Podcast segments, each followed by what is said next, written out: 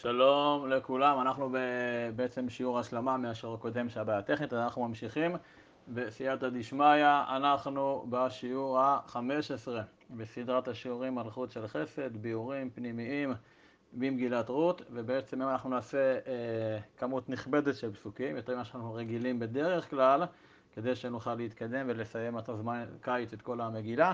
אז היום אנחנו נעבור בעצם כמעט על, על כל הפסוקים, כמעט עד סוף אה, פרק ב'. בשיעור האחרון אנחנו פתחנו סוגריים, ובתור השלמה אנחנו העמקנו בעניין של שאילת השלום בשם השם, התקנה של בועז כפי שהוא עושה לקוצרים, שהוא מגיע לשדה. אז סגרנו את הסוגריים הללו בשיעור האחרון, ועכשיו אנחנו נשוב לעיין במהלך המגילה בפרק ב'. נזכיר את מה שדיברנו כבר בשיעור האחרון על פרק ב'. סיימנו בעצם את פסוקים ו' וז', בהם הנער משיב לשאלת בועז אודות הנערה שמלקטת בשדה. ראינו בעצם שני כיוונים מרכזיים בפרשנים, האם באמת רות לא כל כך הכירה את כללי הליקוט ולכן היא התבלטה בזרותה, היא ליקטה בין העומרים ודברים כאלה, מה שהוביל להצקות מצד הקוצרים וכמובן ליחס עוין מהנער המופקד עליהם, או כיוון אחר בפרשנים, שמה ניתן לומר שהייתה בסדר גמור. ורק הנער בעצם דן אותה לכף חובה ולא היה מסוגל לומר עליה מילים טובות, כפי שהרחיבו בעלי הסוד. ראינו את זה אצל רבי משה דוד ואלי ואצל אה, מערכו רבי חיים ויטל, שהסיטרא אחא דיברה מגרונו של הנער, וכל זה כדי למנוע את הייחוד הקדוש בין רות לבועז, ייחוד שהוא עתיד לכונן את המלכות בישראל בעזרת השם. וראינו שלשתי הגישות בפרשנים יש דיוקים בפשט, לכאן ולכאן, וכמו כן הראינו שיש גישה אחרת שהיא רווחת יותר בחז"ל, שבעצם מה שגרם לרות להתבלט זה הצניעות שלה, היא ליקטה מתוך אה, יישוב הדעת, מתוך גינוני האצילות שבה, שנקראו להן קול, ונדגיש שבכל מקרה, וזו נקודה חשובה שאולי נתייחס אליה בסוף השיעור היום, בכל מקרה אחרי שהבועז ככה שופך את כל מה שיש לו להגיד נגד, אה, נגד, נגד רות, בועז בכלל לא עונה לדברי הנער, אלא הוא ישר פונה לשוחח עם רות, ובשיעור היום ננסה להעמיק ולנתח בצורה פנימית את הדו-שיח הייחודי ביניהם. הדו-שיח הזה מורכב מכמה שלבים, שבעצם הוא מתפרס אה, ונמשך מפסוק ו', מפסוק, אפילו מפסוק אה, ח' עד פסוק ט"ז, יחד עם הקוצרים, אז אנחנו במקור א' יש פה לפניכם את כל הפסוקים, אבל אנחנו נתחיל, אה, נתחיל אה, לאט לאט. אז אמרנו שהנער, אה, ותאמר, אני מצטט את הנער, ותאמר על הכותנה ואספתי בו מרים אחרי הקוצרים, ותבוא ותעמוד מאז הבוקר ועתה זה שבטי הבית מעט, ואז בועז לא עונה לנער, ויאמר בועז אל רות, הלא שמעת ביתי, אל תלכי לנקוט בשדה אחר וגם לא תעבורי מזה וכל תדבקין עם נערותיי. כן, והוא מסביר לה שתהיה בשדה עם הנערות ושתלך לשתות מהכלים של הנערים, הכל בסדר. בואו בוא נבין מה יש פה. מה קורה? יש כאן הפתעה. כמו שראינו בשיעור 13, בועז בכלל לא מגיב לנער שאחראי על הקוצרים, אלא הוא פונה ישירות לרות. הפנייה הזו היא בהחלט מפתיעה, כי בעצם מה, מה בועז עושה פה? הוא מדלג פה על כל השלבים של ההיררכיה. בועז הוא גדול הדור, בועז הוא בעל השדה, מתחתיו ניצב הנער שאחראי על המשמרת של הקוצרים באותו שדה ספציפי, ואחריו בדרגה נמצאים הקוצרים. אחרי הקוצרים מגיע המעמד של העניים והעניות שמלקטים ומלקטות בשדה, והנער מחדש לנו עוד תת מעמד, מה שנקרא הדרג הכי פחות, שזה מעמד השוליים שנפוץ יותר מהמלקטים והמלקטות, וזה הנערה מואביה. ולמרות כל הדברים הללו, בועז פונה למעמד הנחות אל רות, הוא פונה ישירות. ועוד, לא סתם פונה לה, תסתכלו פה במקור, בכינוי שהוא מעיד על קרבה, על אמפתיה, אומר, הלא שמעת ביתי. אולי זה כבר נרמז בפנייה שלו, בפנייתו הלא שגרתית של בועז אל הקוצרים, שהוא בוא לשדה, כפי שאמרנו, השם עמכם. נכון, היינו מדגישים, הדגשנו שהיינו מצפים שהביג בוס, הבוס הגדול, יפנה קודם כל לדרג הפיקודי בשטח, על הנער. ורק אחרי זה לחפ"שים, לקוצרים שעובדים קשה בשדה. כלומר, ניכר פה שבועז לא חושש משבירת דיסטנס. זה בסדר. אבל לפנות באופן ישיר לנערה המואביה ולדלג על כל שלבי היררכיה ועוד לקרוא לה ביתי, זה באמת מפתיע, ולכן צריך לשים פה, לתת פה את הדעת על כמה דגשים חשובים שעולים מהשיח של בועז עם רות. נכון לעכשיו מבחינתנו זה עוד לא דו-שיח, כי אנחנו לא יודעים עוד מה התשובה של רות. בהמשך עוד נעמיק במענה של רות לבועז. מבחינת בועז, שלפי חז"ל הוא היה בערך בן 80, בעוד רות היא בת 40, לכאורה השימוש במילה ביתי מתקבל על הדעת. כי ככל הנראה היא באמת מבחינת הגיל הייתה יכולה להיות ביתו של בועז. אבל החשיבות כאן היא לא רק בזה שהיא בגדר ביתי, אלא בעיקר שבניגוד לנער שניצב על הקוצרים, וזה ניגוד מהותי, בועז לא רואה בה, הוא לא רואה את רות בתור נערה מואבייה. הרי הוא היה יכול להציג את עצמו לא רק כבעל השדה, אלא בתור קרוב משפחתה של רות, קרוב משפחתה של נעמי חמותה. נשים לב לאורך כל פרק ב', בועז לא מגלה לרות בשום שלב שהוא קרוב משפחה של חמותה. דיברנו עם בני דודים, עם גיסים אולי, דוד ואחיינית, או אחיין, אה, אחיין ודודה, לא, לא, לא ברור. אבל יש בהם קרבה משפחתית, כן? עכשיו באמת, אם בועז היה מגלה לה את קרבתם המשפחתית, זה בהחלט היה מתקבל על הדעת כל ההטבות שהוא הולך להיטיב עמה בשדה, בהמשך נראה את זה. אבל בועז לא מגלה לדבר בעניין המשפחתי המשותף שלהם. אז אם הוא לא מגלה, אם אין פה איזושהי קרבה משפחתית, אז איך בועז מנמק את ההטבה שלו לרות? הוא אומר, שמעתי על החסדים שגמלת עם חמותך. כלומר, אני עוזר לך לא בגלל הקרבה המשפחתית, שאת בכלל לא מודעת לזה, אלא בגלל מעשייך. ולכאורה זה כאילו אמירה סתמית, אבל יש פה עומק מאוד מאוד גדול. חז"ל הגדירו את הנקודה הזאת בלשונו של עקביה בן מעללל במשנה במסכת עדויות, מעט נראה, מעשיך יקרבוך ומעשיך ירחקוך. ונראה את הקשר הדברים כי הם באים כאנטיתזה לשימוש בניצול הקרבה המשפחתית לשם קבלת הטבות, מה שמכונה בלעז נפוטיזם. מה זה נפוטיזם? כידוע בהיררכיה של הכנסייה, מי שנמצא בראש הכנסייה הקתולית כמובן זה האפיפיור, והאפיפיור הוא יש לו מה שנקרא שלטון כמעט אבסולוטי על המינויים של המקורבים, בטח בעולם הישן, העתיק באירופה, ששם אנשי הדת גם שלטו בהרבה מובנים על, ה, על, ה, על המשטרים ועל הצבאות בהרבה מובנים, ולכן היה לו הרבה הרבה כוח, המון המון כוח על כל המדינות השונות.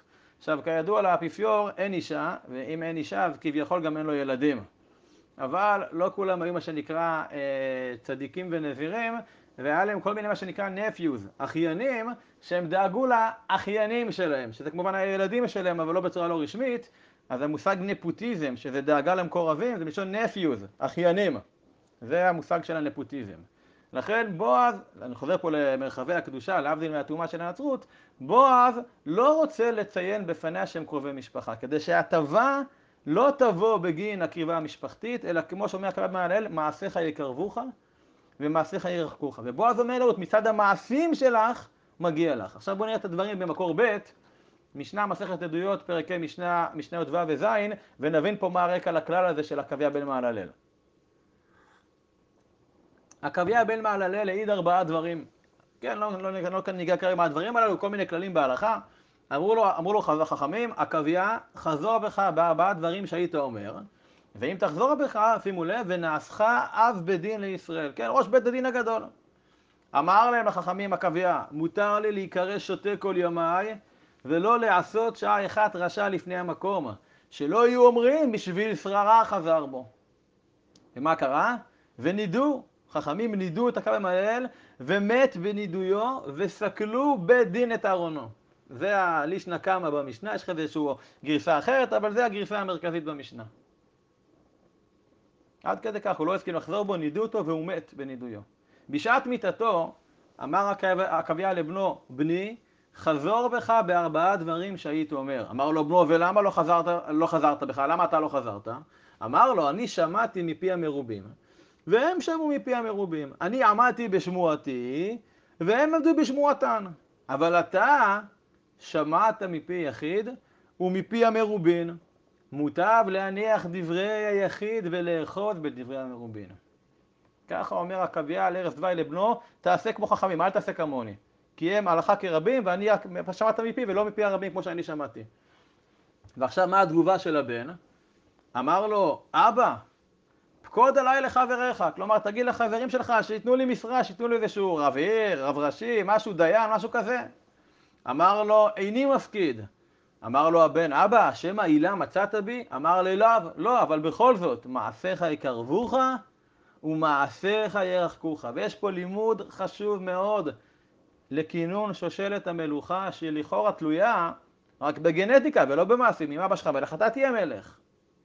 היה לי מ"פ בקורס קצינים בבה"ד 1, שכל הזמן הטמיע אצלנו את הגישה שבשורה התחתונה, בשורה התחתונה. כלומר, בשורה התחתונה מה שקובע זה השורה התחתונה, זה מה עשית בפועל. מה שקובע זה קודם כל מבחן העשייה. מעשיך יקרבוך ומעשיך ירחקוך. על דרך הרמז זה ראשי תיבות מי ומי. מעשיך יקרבוך ראשי תיבות מי, ומעשיך ירחקוך ראשי תיבות ומי. מה זה מי ומי? כמובן, כדברי פרעה בפרשת בו, מי ומי ההולכים. פרעה אומר למשה ואהרון בתחילת פרשת בו, שמות פרשת בו, זה פרק י', פסוק, פסוק ח', הוא אומר כך: וישב את משה ואת אהרון אל פרעה ויאמר עליהם לכו עבדו את אדוני אלוהיכם מי ומי ההולכים? אז על דרך הדרש בחסידות מסבירים ניתן לומר מה זה לכו עבדו את אדוני אלוהיכם? כיצד? מי ומי ההולכים? בסימן קריאה ולא בסימן שאלה כלומר מי ומי ראשי תיבות מעשיך יקרבוך ומעשיך ירחקוך האנשים שחיים על פי העיקרון הזה בעבודת השם הם העובדים את השם באמת והם ילכו לעבוד את השם מחוץ למצרים.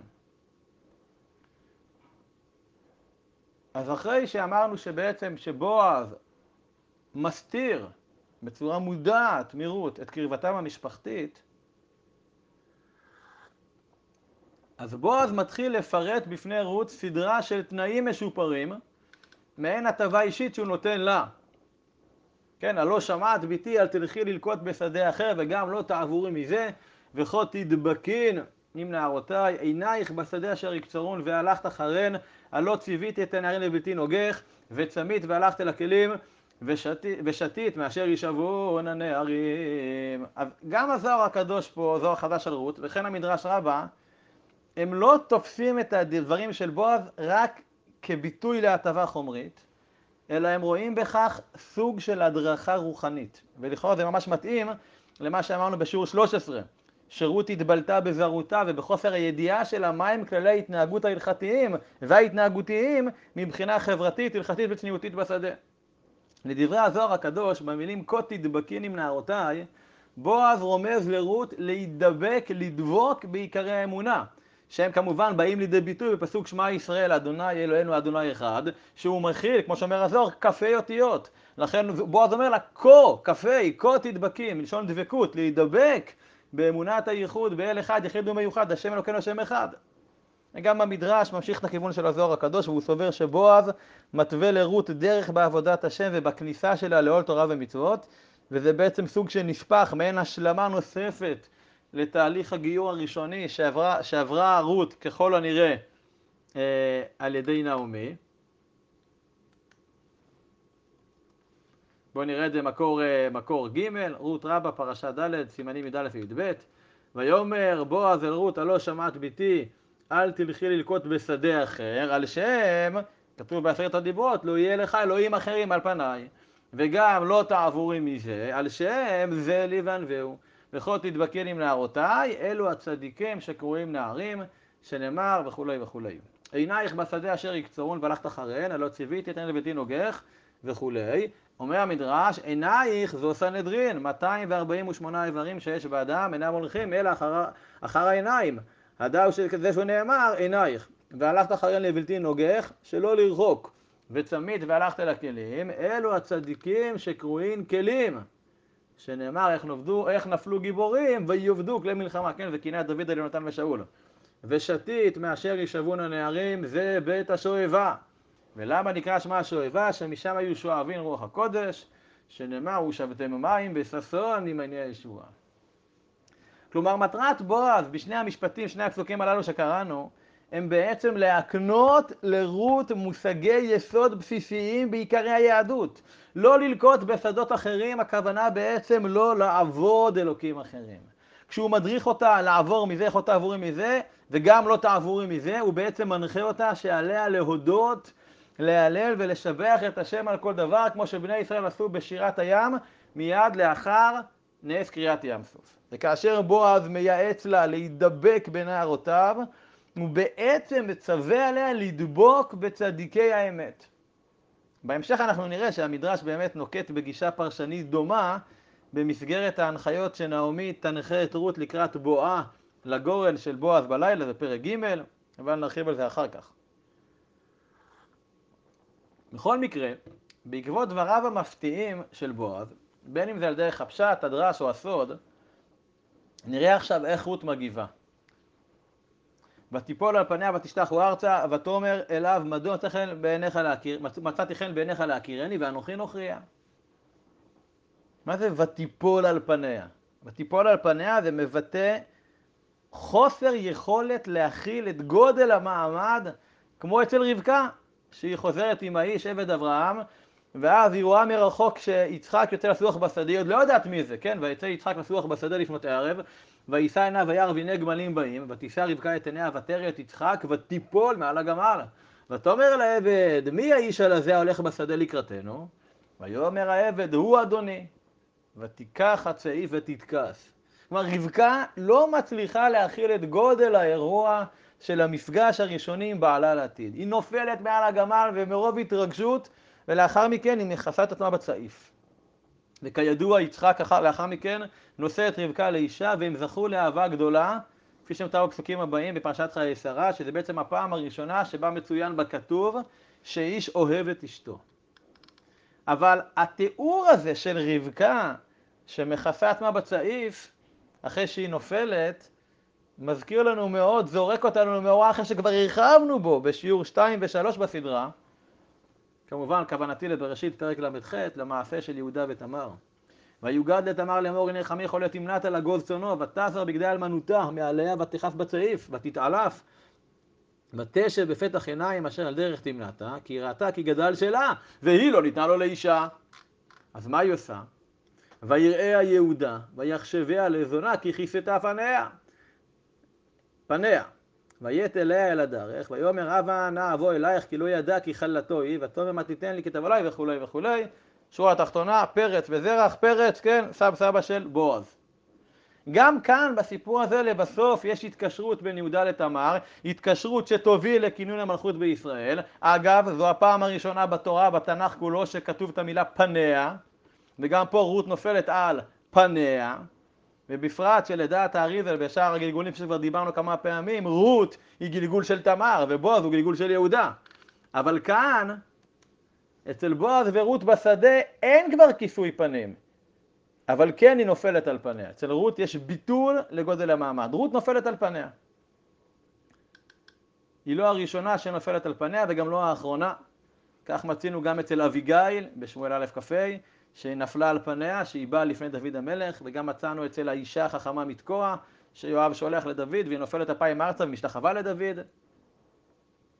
בהמשך הפסוק, רות מביעה את פליאתה, היא ממש נדהמת, מה קרה שהיא, שהיא זכתה למציאת אחינו, הרי היא נוכריה. הרי כל החלום שלה היה ללקט בשדה בו היא תמצא חן, ככה ראינו בפסוקים הקודמים, נכון? דיברנו על זה. והנה, אחרי כל האכזבות בשדות בהם היא לקטה, סוף סוף החלום מתממש.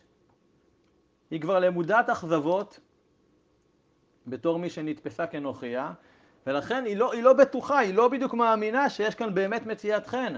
אולי היא נופלת על פניה כי היא לא באמת מאמינה שהחלום אכן מתחיל להתממש. יש כאן תופעה שהיא מאוד מאוד רווחת.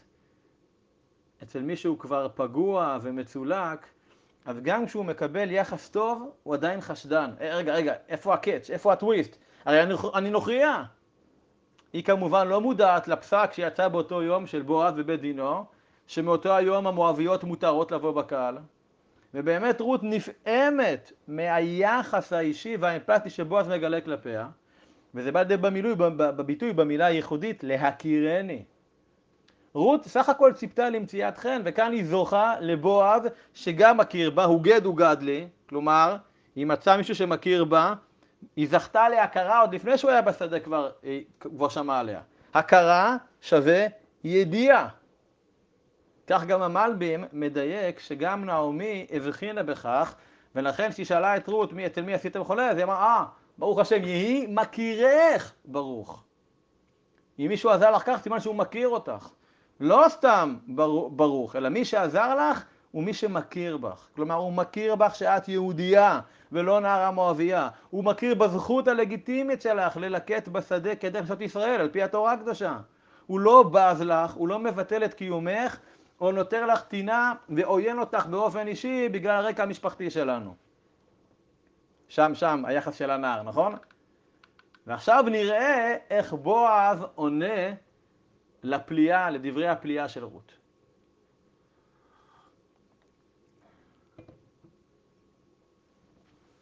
ויען בועז ואומר לה, וגד וגד לי, כל אשר עשית חמותך אחרי מות אישר ותעזבי, אביך ואימך וארץ מולדתך ותלכי אל עם אשר לא ידעת תמול שלשום.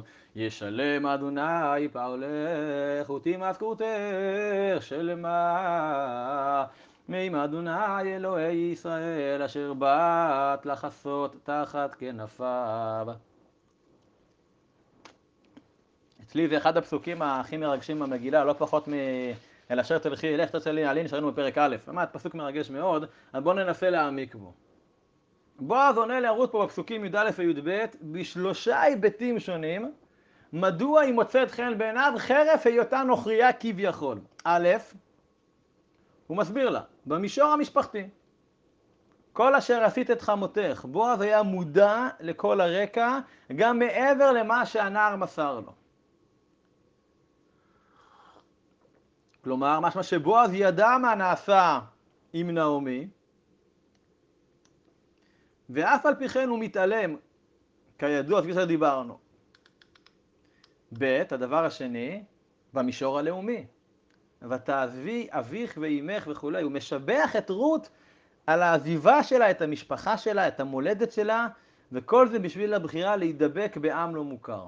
וג', במישור האלוקי, כלומר במישור של הקדוש ברוך הוא. בשונה מהקשר אל המשפחה והלאום, קשר שאין בו בהכרח מתן שכרו בצידו, הרי שביחס להחלטה של החרות לחסות תחת כנפי השכינה, הקדוש ברוך הוא ישלם לך, ותהי משכורתך שלמה, מעם אדוני אשר באת לחסות תחת כנפיו.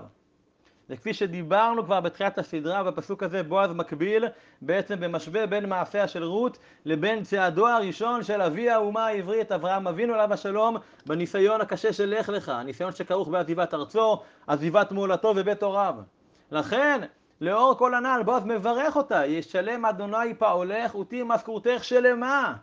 וגם פה ניכרת ההשוואה והדמיון הרב לאברהם אבינו. אברהם אבינו צריך לשים לב, הוא הראשון בתורה שהקדוש ברוך הוא מבטיח לו שכר, שהוא מקבל שכר מהשם, תראו, בבראשית פרק ט"ו, לא פרק י"ב בלך לך, אלא ט"ו. עוד מעט נסביר למה זה דווקא פרק ט"ו. כן, שזה בעצם הפתיחה לברית בין הבתרים. אחר הדבר, מקור ו' לפניכם, אחר הדברים האלה היה דבר אדוני על אברהם במחזה לאמור, אל תירא אברהם, אנוכי מגן לך שכרך הרבה מאוד. ויאמר אברהם, ויאמר אברהם, אדוני אלוהים, מה תיתן לי? ואנוכי הולך ערירי. ובין משק ביתי הוא דמשק אליעזר.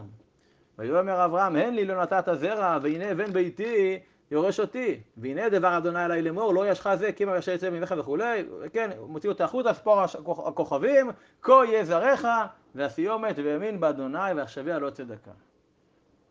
מה הרקע? אברהם נמצא במצב קשה. הוא מבוגר, אין לו ילדים, אשתו כבר מזמן מעבר לגיל הפוריות, או לפי חז"ל גם אין לה רחם בכלל. ובשני הפרקים הקודמים, י"ג וי"ד, הוא מתעסק, מה שדיברנו בשיעור 2 בסדרה, בעזיבה של לוט שנפרד מאמו, ובפרק י"ד בהשלכות של ההיפרדות של לוט ממנו, מלחמת ארבעת וחמשת המלכים, שהוא הולך לרדוף אחרי המלכים עד, כן, עד דמשק, עד דן, ולהציל את לוט מהשבי. ולמרות זאת לוט חוזר לסדום ולא בא אליו. כלומר, אברהם בתחושה שלא נותר לו כלום. הוא אומר, הוא ערירי, במילים שלנו, הוא בדד. בדד, בלי עתיד, בלי תקווה, בלי חלום. והבדידות הזאת של אברהם מאוד מזכירה את מצבה של רות. גם רות היא בודדת, אין לה שום עתיד, אין לה תקווה, וממילא גם אין לה חלום. פסגת השאיפות שלה היא בסך הכל למצוא חן בעיני אחד מבעלי השדה, וגם זה רק בשביל שהיא תוכל ללקט כאחת העניות בשולי השדה. ולא רק זה, ואולי רק על רקע זה, מגיעה הברכה, ההבטחה לקבלת השכר בקדוש ברוך הוא. לכאורה, דברי אברהם אבינו שהוא ערירי, מה זה ערירי? נראה שה... מה אנחנו לומדים מזה? נראה שהמשמעות של השכר פה זה ילדים. כלומר, שכר שווה פוריות. זה מופיע בעוד מקומות בתנ"ך כולו, ששכר שווה פריון, שווה פרי בטן. תראו למשל במקור ז', בראשית פרק ל', פרשת הדודאים והולדת יששכר, וילך יובל בימי קציר חיטים, וימצא דודאים בשדה, ויבא אותם אליה אמו, ותאמר רחל אליה, תני נא לי מדודאי בנך, ותאמר לה, מעט קחתך את אישי, ולקחת גם את דודאי בני. כן, הרחבנו על זה שיעור בחורף, פרשת ויצא, לא נרחיב על זה כרגע. ותאמר רחל, לכן ישכב עמך הלילה תחת דודאי בנך, ויבוא יעקב מן השדה בערב, שימו לב, ותצא אליה לקראתו, ותאמר אליי תבוא, כי שכור שכרתיך בדודאי בני. וישכב עמה בלילה ההוא, וישמע אלוהים אליה, ותער ותלד יעקב בן חמישי, ותאמר לה, נתן אלוהים שכרי, אשר נתתי שפחתי לאישי, ותקרא שמו יששכר. נתן אלוקים שכרי שווה, נתן לי ילד. בתהילים קכ"ז פסוק ג' זה אפילו עוד יותר מפורש, כן? הנה נחלת אדוני בנים, שכר פרי הבטן. כלומר, שכר שווה פרי בטן. אז ישלם השם, כן? פעולך תהיו משכורתך שלמה, איזה שכר תקבלי? תקבלי ילדים, כמו שאברהם, השם אומר לו, אנוכי מגן לך, לך שכרך הרבה מאוד, כן? יהיה לך ילדים כמו כוכבים, לא תוכל לספור אותם, יהיה לך פריון. על רקע מה מגיעה הבטחה לשכר? הבטחה לפרי בטן. באמת, הרש"ר הירש, בביאורו בראשית פרק ט"ו, הוא מלמד אותנו יסוד גדול מתי מגיע השכר, ולא פחות חשוב, למי הוא מגיע. וגם הרש"ר, בפירוש שלו, הרש"ר הירש, בבראשית ט"ו, עומד על ההשוואה בין אברהם לרות. אז בואו נראה מקור ח', רש"ר הירש, בראשית פרק ט"ו, פסוק א'. אומר ככה הרש"ר: אין אדם מצפה לשכר מידי השם, אלא אם כן הקריב קורבן תחילה. כדברי המשנה באבות, לפום צער האגרא, שכר לפי הצער. מי שגופו וממונו חביבים עליו, ואיננו מוכן להקריבם לשם, איננו יכול לצפות לשכר. נמצא זה פירוש הפסוק, אמנם נדרש ממך קורבן, ומכאן הפחד שעוררתי בלבך, אך עתיד אני למלא את חסרונך, שכרך הרבה מאוד. ממשיך הרש"ר ומוסיף, אין המקרא מרבה לדבר על שכר. ובמשמעות זו אולי אין לו חבר במקרא. מי שעושה את הטוב בעיני השם כבר נטל את שכרו בעצם מעשהו. רק מי שסבור שהקריב קורבן, תובע שכר כדי למלא את חסרונו. אך אדם מישראל המקיים מצווה לא הקריב קורבן, אלא נטל שכר. שכר מצווה, מצווה, כלשון המשנה באבות פרק ד'.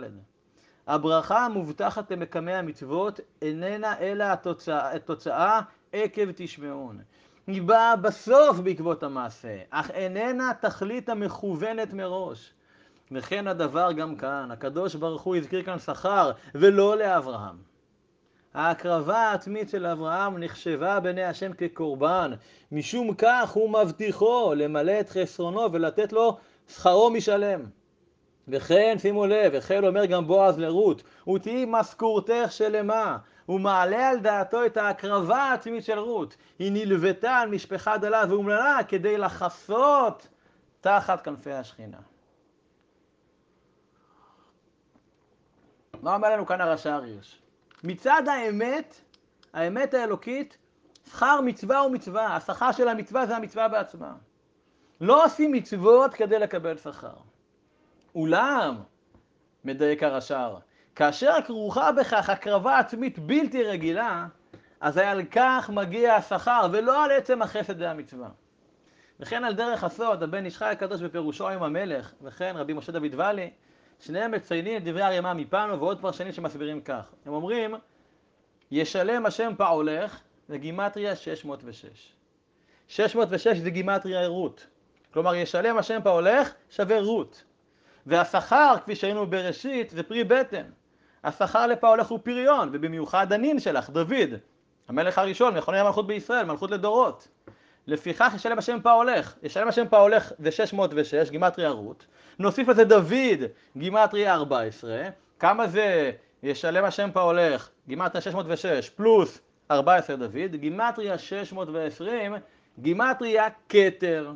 כלומר, כתר מלכות וכינון המלכות בישראל, ועל פי הסוד הוא רומז לה כאן על השלמת ספירת הכתר, שהיא מקורו כל השפע מאלוהים התחתונים. נשים לב לסיומת של דבריו של, של בועז. בסוף דבריו הוא מגדיר את המעשה של הגיור, את הדבקות של רות בנעמי ובעמה, בתור אשר בת לחסות תחת כנפיו.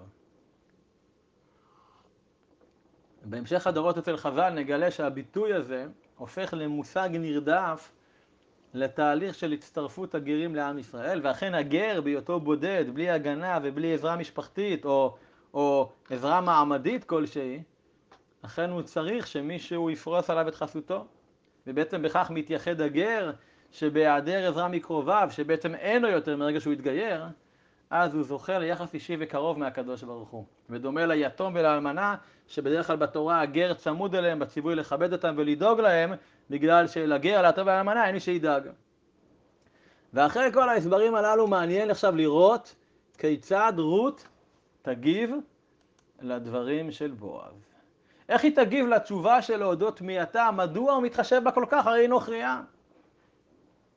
ותאמר אמצא חן בעיניך אדוני כי ניחמתני וכי דיברת על לב שפחתך ואנוכי לא אהיה כאחת שפחותיך. אז רבי משה, האלשיך הקדוש, הוא מסביר מה זה כי ניחמתני. כלומר, עצם זה שהתייחסת אליי ושאתה מדבר איתי, זה כבר מנחם אותי אפילו בלי מעשים. ובפרט שסביר מאוד להניח שעד כה אף אחד לא התייחס אליה, אפילו שהיא שבה לבית לחם בסוף פרק אה, א' עם חמותה, כולם דיברו על נעמי ולא עליה, התעלמו ממנה. וזה ניכר מדברי הנער שכולם רואים בנט הזר, שלא לומר איזשהו גורם עוין ולא רצוי. ובאמת בכיוון הזה גם המלבי מפרש, מקור ט' לפניכם, מלבי פרק ב' פסוק י"ג. ותאמר אמצא חן, אחר שהודיע לה מדוע מצא חן בעיניו, אמרה חן, יהי רצון שאמצא חן להבא. כי ניחמתני, רוצה לומר, בדיבור הראשון שהודיעו לה, שהוא מקרב אותה ושתמצא פרנסתה על ידי לקט שדותיו, ניחם אותי במה, במה שלא מצאה נוחה ממות בעלה שנשארה בלי תומך בידה, כי מצאה משען לחם אצלו. ובדיבור השני, דיברת על לב שפחתך, רואה אני שנחשבת בעיניך כאחת שפחותיך, שקיבלו גם כן דת ישראל, כדין השפחות של בית ישראל, ודיברת על ליבן, להודיע להן כי שכרן בעד גרותן מובטח מהשם, כן דיברת אליי. וזה אצלי לכבוד גדול, כי אנוכי בעיניי לא אהיה כאחת שפחתך. ואני בעיניי פחותה וירודה מהן, ואתה העליתני למעלה הזאת להיות כאחת שפחותיך. המלבי מסביר שזה בעצם הפעם הראשונה מאז מות בעלה, שרות מרגישה שסוף כל סוף יש לה משענת וממילא יש לה נחמה. וזה רמוז במילים כי ניחמתני. אבל המלבי מוסיף עוד ומבאר את דבריה, ואנוכי לא אהיה כאחת שפחותיך. השפחה אחרי הכל היא חלק מעם ישראל. רות מבינה שבעצם העובדה שבועז מתייחס אליה, בעצם העובדה שהוא, שהוא, שהוא מדבר איתה, שמע מינה שהוא רואה בה חלק מעם ישראל. וגם אם זה רק בתחתית הסולם, כלומר בדרגת השפחה, אבל זה עדיין חלק מעם ישראל, כי עדיף להיות זנב לאריות מאשר ראש לשועלים, בהיותה בת מלך מואב. עדיף להיות שפחה בעם ישראל, כן? ולא הבת של, של עגלון מלך מואב. כי ניחמתני, היא אומרת לו. מה המשמעות של נחמה? איך אנחנו מנחמים? אנחנו הרחבנו על זה לפני יותר משנה בפרשת שמיני, שם עסקנו בשאלה איך מתמודדים עם אובדן, וממילא איך צריך לנחם, אז נחזור על תמצית הדברים. ונראה את זה על פי דברי המשנה באבות דרבי נתן. באבות דרבי נתן, פרק י"ד, מקור י' לפניכם, יש סיפור מזעזע. נקרא אותו. כשמת בנו של רבן יוחנן בן זכאי, נכנסו תלמידיו לנחמו. נכנס רבי אליעזר וישב לפניו ואמר לי, רבי, רצונך אומר דבר אחד לפניך? אמר לו אמור. אמר לו, אדם הראשון היה לו בן ומת, וקיבל עליו תנחומין. נו, אף אתה קבל תנחומין. אמר לו רבי חנן זכאי, לא די לי שאני מצטער בעצמי, אלא הזכרת לי צערו של אדם הראשון? טוב, פדיחות. אחריו נכנס רבי יהושע ואמר לו, רצונך אמר לך דבר אחד לפניך? אמר לו אמור. אמר לו, איוב, היו לו בנים ובנות ומתו כולם ביום אחד, וקיבל עליהם תנחומים, אף אתה קבל תנחומים. אמר לו, לא די לי שאני מצטער בעצמי, אלא שהזכרת לי צערו של איוב. נכנס רבי יוסי וישב לפניו, אמר לו, רבי, רצונך אמר דבר אחד לפניך? אמר לו אמור. אמר לו, אהרון, היו לו שני בנים גדולים ומתו שניהם ביום אחד וקיבל עליהם תנחומים, שנאמר וידום אהרון, ואף אתה קבל תנחומים. אמר לו, לא די לי שאני מצטער בעצמי, אלא שהזכרתני צערו של אהרון? נכנס רבי שמעון ואמר לו, רבי, רצונך אמר דבר אחד לפניך? אמר לו אמור, אמר לו דוד המלך, היה לו בן ומת, וקיבל תנחומין, ואף אתה קבל תנחומין. אף אתה רבי קבל תנחומין. אמר לו, לא די שאני מצטער בעצמי, אלא שהזכרתני צערו של דוד המלך. וואי וואי, כל התלמידים בעצם עושים פה סקירה של כל האסונות בתנ"ך, ובמקום לנחם את רבם, רבי חנן בן זכאי, רק מוסיפים צער על צערו. ואז, נכנס רבי אלעזר בן ערך. נכנס וישב לפניו ואמר לו, אמשול לך משל למה דבר דומה. לאדם שהפקיד אצלו המלך פיקדון. וכל יום ויום היה בוכה וצועק ואומר, אוי לי, אימתי אצא מן הפיקדון הזה בשלום. אף אתה רבי, היה לך בן, קרא תורה, מקרא, נביאים וכתובים, משנה, הלכות ואגדות, ונפטר מן העולם בלא חטא. ויש לקבל עליך תנחומין, שחזרת פקדונך שלם. אמר לו רבי אלעזר, בני, ניחמתני כדרך שבני אדם מנחמים. פה נשאלת השאלה מה ההבדל בין הנחמה שמנחם רבי אלעזר בן ערך לבין שאר ניסיונות הנחמה של רבי יוחנן, של תלמידי אברהם בן זכאי. בדרך כלל, כשאנחנו מזהים בעיה, אנחנו מנסים פשוט לתקוף אותה חזיתית. מישהו כועס, אומרים לו, תירגע, תירגע, אל תכעס. ילד בוכה מיד אומרים לו, נו, אל תבכה, זה לא נורא. מה זה לא נורא? אבל מבחינת אותו הילד, זה באמת נורא ואיום, גם אם זה רק כי לקחו לו את הסוכריה, או שהוא לא מוצא את הצעצוע שאחותו לקחה לו את המקום בשולחן והוא רוצה לשבת ליד אבא.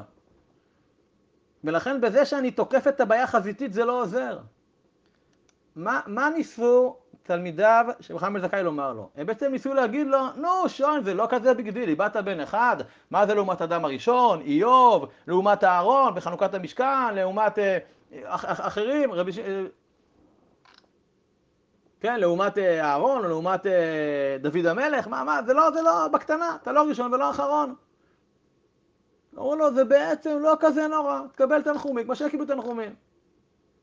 אבל כידוע, צרת רבים, אמנם היא חצי נחמה, אבל צרת רבים היא עדיין צרה.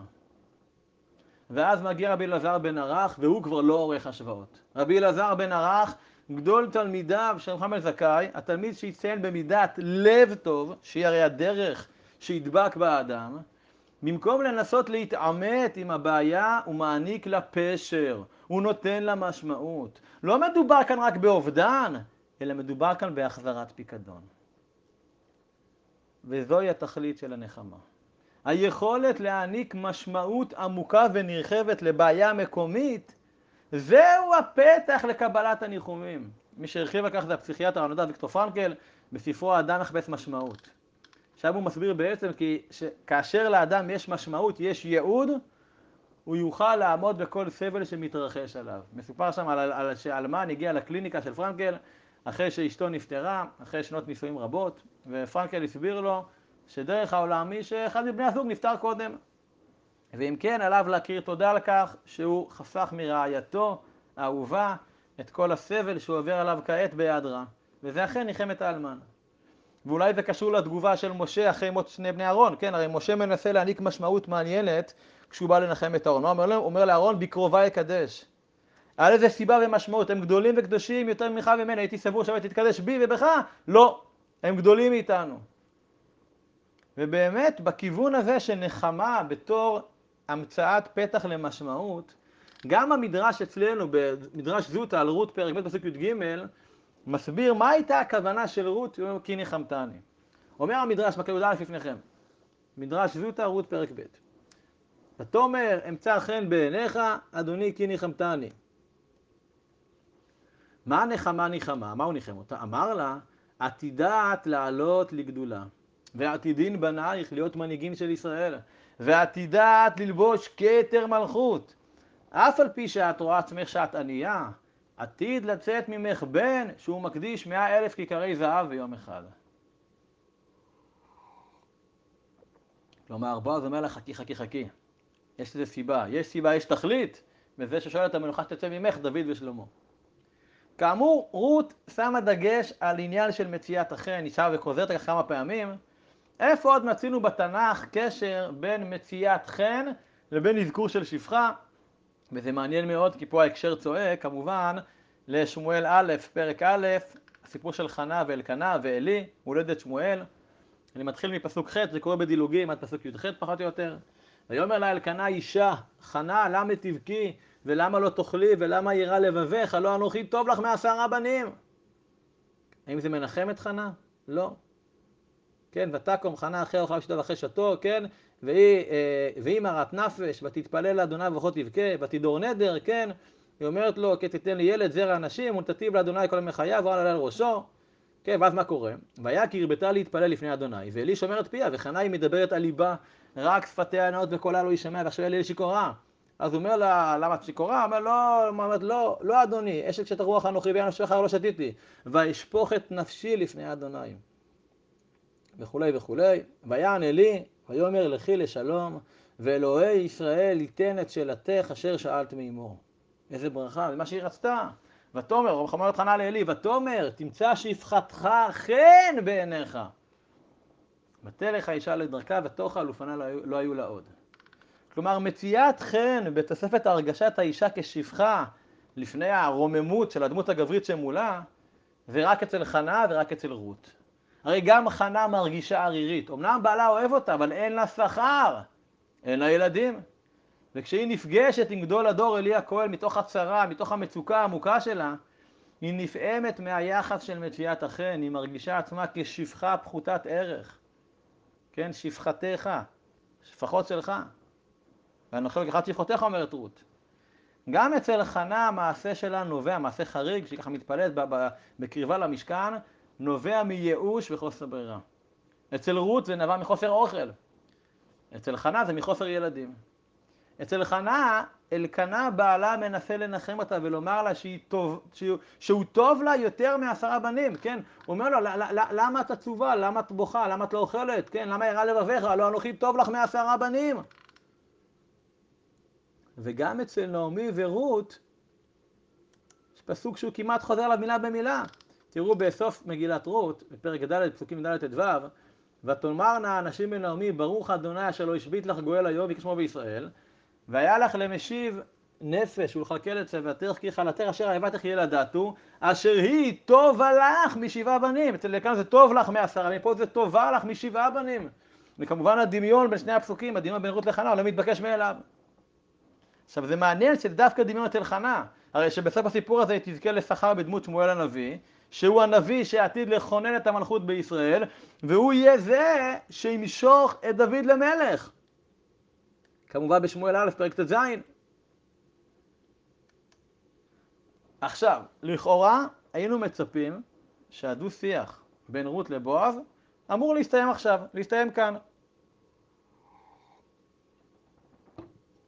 ככה היינו מצפים. בועז כבר אמר את מה שהיה חשוב לו לומר, גם רות הגיבה פעמיים לדבריו, אבל בועז לא מסתפק בזאת, ועכשיו הוא מוסיף עוד משפט בשיחה שלו עם רות, ובנוסף, בעוד שני משפטים הוא מעביר הנחיות מפורשות נוספות לקוצרים. אותם הקוצרים, שדרך אגב גרו ברות, וראו בה נערה מואביה שמפרה את הכללים. אז עכשיו מה בועז? הוא מצווה עליהם לתת לה יחס מועדף בצורה בלתי רגילה, כמו שכתוב בוא נראה. ויאמר לה בועז ואת תאכל גושי יהלום ואכלת מן הלחם וטבלת פיתך בחומץ ותשב מצד הקוצרים ויצבות לה כלי ותאכל ותשבע ותותר ותקום ללקט ויצב בועז את נעריו לאמור גם בין האמורים תלקט ולא תחלימוה וגם שול תשול אולה מן הצוותים ועזבתם ולקיטה ולא תגערו בה ותלקט בשדה עד הערב ותחבוט את אשר ליקטה ויהי כיפה שעורים.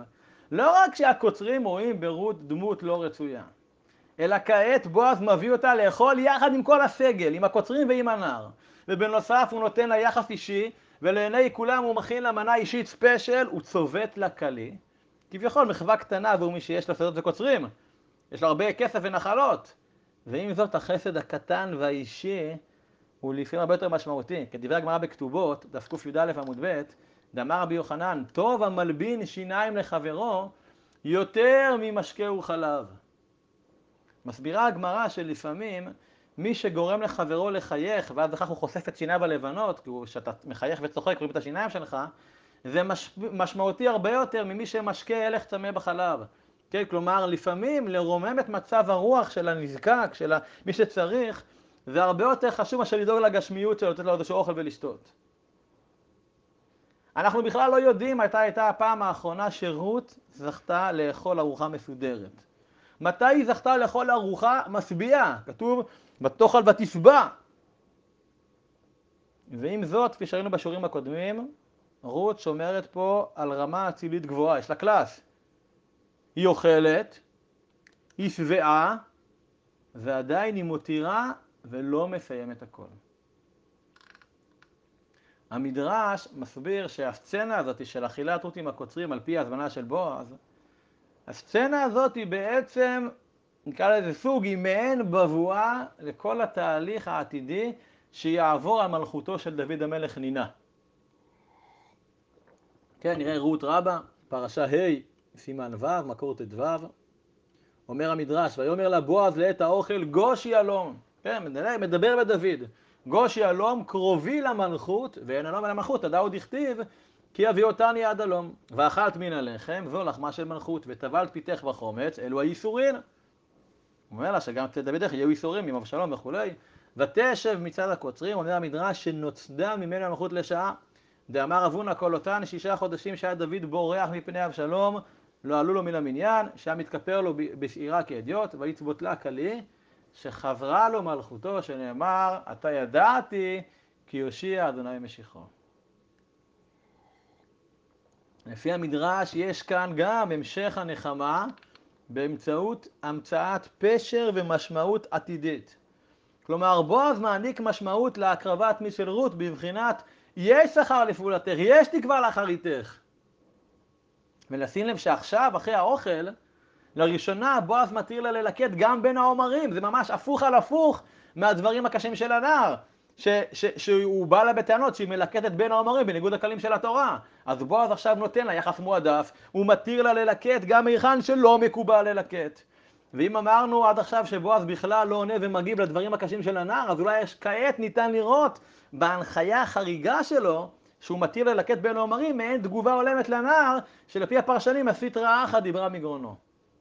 ואם המסר לא הובן בכל זאת, אז ליתר ביטחון מפסוק ט"ז, בועז מצווה את הקוצרים לא רק שהיא תלקט בשדה כמו כולם כי היא יהודייה ולא מואביה, לא רק שהיא תלקט בין העומרים, אלא וגם שולטה שולולה.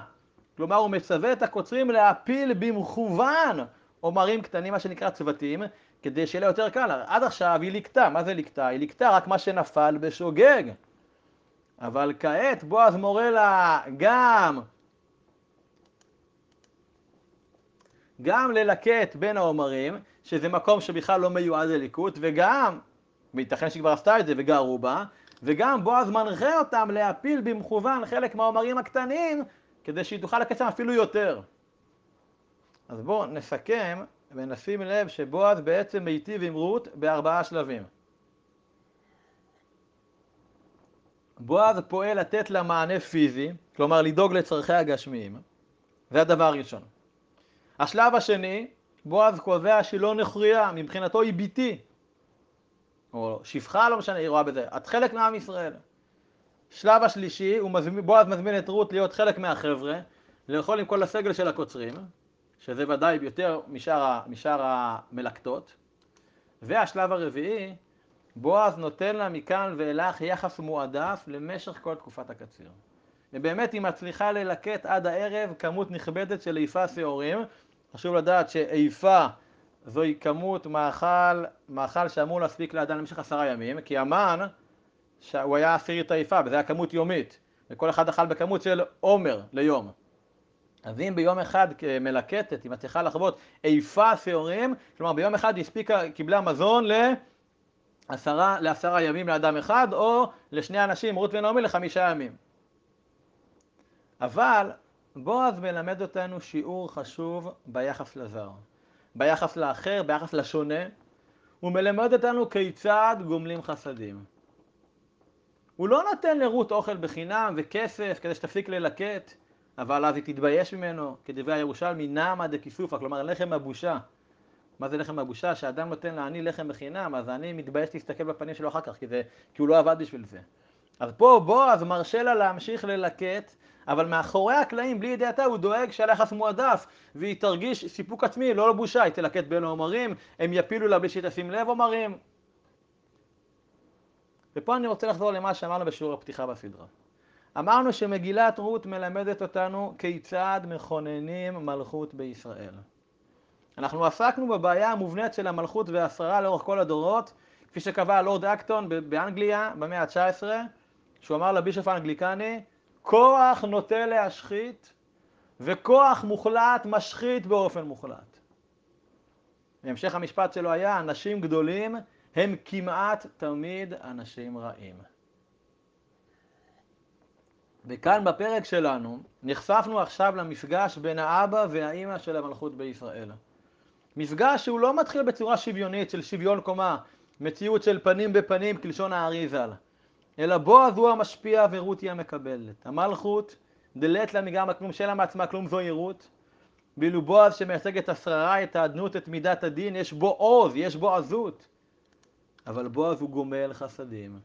הוא גומל חסדים בצורה אצילית ומכובדת, והוא גורם למלכות לבנות את עצמה בכוחות עצמה כביכול, אבל עם הרבה סיוע וביטחון מרחוק מאחורי הקלעים. וזה המודל של כינון המלכות. לעשות את ההשתדלות ולהעניק ביטחון לחלש כדי להעמיד אותו על רגליו. האריזל מלמד אותנו בעץ חיים ובכמה מקומות בשאר הכוונות שהמלכות, ספירת המלכות נולדה חסרה. פרצוף הנוקבה הוא חסר. יש לה רק ספירה קטנה. וחסרים לה עוד תשע ספירות כדי להפוך לפרצוף שלם שמורכב מעשר ספירות, כלומר להפוך לישות בוגרת, ישות שראויה להתחתן, ישות שראויה לייחוד עם הזכר. חלק ניכר מכל עבודת הכוונות של המקובלים זה לדעת איך לכוון ולפעול כדי לרומם את המלכות, לגדל אותה ולהשליל מה את כל הרבטים החסרים לה. וכל זה כדי שהיא תוכל לעמוד בפני עצמה ולהיות ראויה לייחוד עם הצדיק. ייחוד שיביא לגאולת המלכות והכינון שלה מחדש. בתור בבואה של כינון מלכות שמיים דווקא בארץ. איך אומר המדרש תנחומה? לעשות לא יתברך דירה בתחתונים דווקא. הוא רוצה את גילוי המלכות פה בארץ, לא בעליונים. ונראה שבועז בשלב הזה מבין את זאת. רות עוד לא. לכן לשם כך רות תחזור בערב לחמותה ותספר לה מה עבר עליה היום, ועל זה כבר נרחיב בשיעור הבא, איך נעמי מבינה את המהלך שהולך ומתרקם בהשגחה פרטית לנגד עיניה, ולאור כך רות תנחה את רות, כלומר את הזרוע הגשמית של הנפש שלה, כיצד לפעול עם אל, כלומר כיצד לכונן את המלכות בישראל, שזה, שזה סיום פרק ב'. אז בואו נסכם מה לנו פה. תחילת פרק ב' אמרנו שהוא נעוץ במעבר מפסיביות לאקטיביות. לכאורה יש כאן חלומות גדולים, תחילתו של עידן חדש, אולם חלומות לחוד ומציאות לחוד. הראינו כיצד חלומה של רות למצוא חן מתנפץ לרסיסים למול עיניה, היא לא מכירה את הכללים כמו שצריך, כולם רואים בנט הזר, עוין ובלתי רצוי, עד שהיא זוכה ל"ויקר מקריה", היא מגיעה לחלקה של בועז בדיוק כשהוא מגיע לשדה, ומכאן כבר המגמה משתנה לטובה. חרף דברי הנער שמופקד על הקוצרים, ואפילו במידת מה חרף הביישנות של רות בעצמה, בועז לאט לאט בונה ומרומם את המצב של רות. כלומר, הוא בעצם בונה ומרומם את המצב של נעמי, כי רות היא רק הגוף ונעמי היא הנפש. ומכאן הדרך סלולה להמשך ההצלחה ושינוי המצב של רות ונעמי, כלומר שינוי המצב של כינון המלכות בישראל. והמצב הזה רק ילך וישתפר כפי שנראה בשיעורים הבאים, לאור התוכנית שנעמי רוקמת על סמך היכרותה עם שיעור קומתו של בועז, שנראה בפרק ג', ולכן אנחנו צריכים לשמוח מאוד על שינוי המצב כעת, אנחנו עם הפנים קדימה לקראת הגאולה בקרוב, לקראת כינון המלכות בישראל, מתוך נחת, מתוך ביטחון בגואל, ובעיקר מתוך שמחה, שנאמר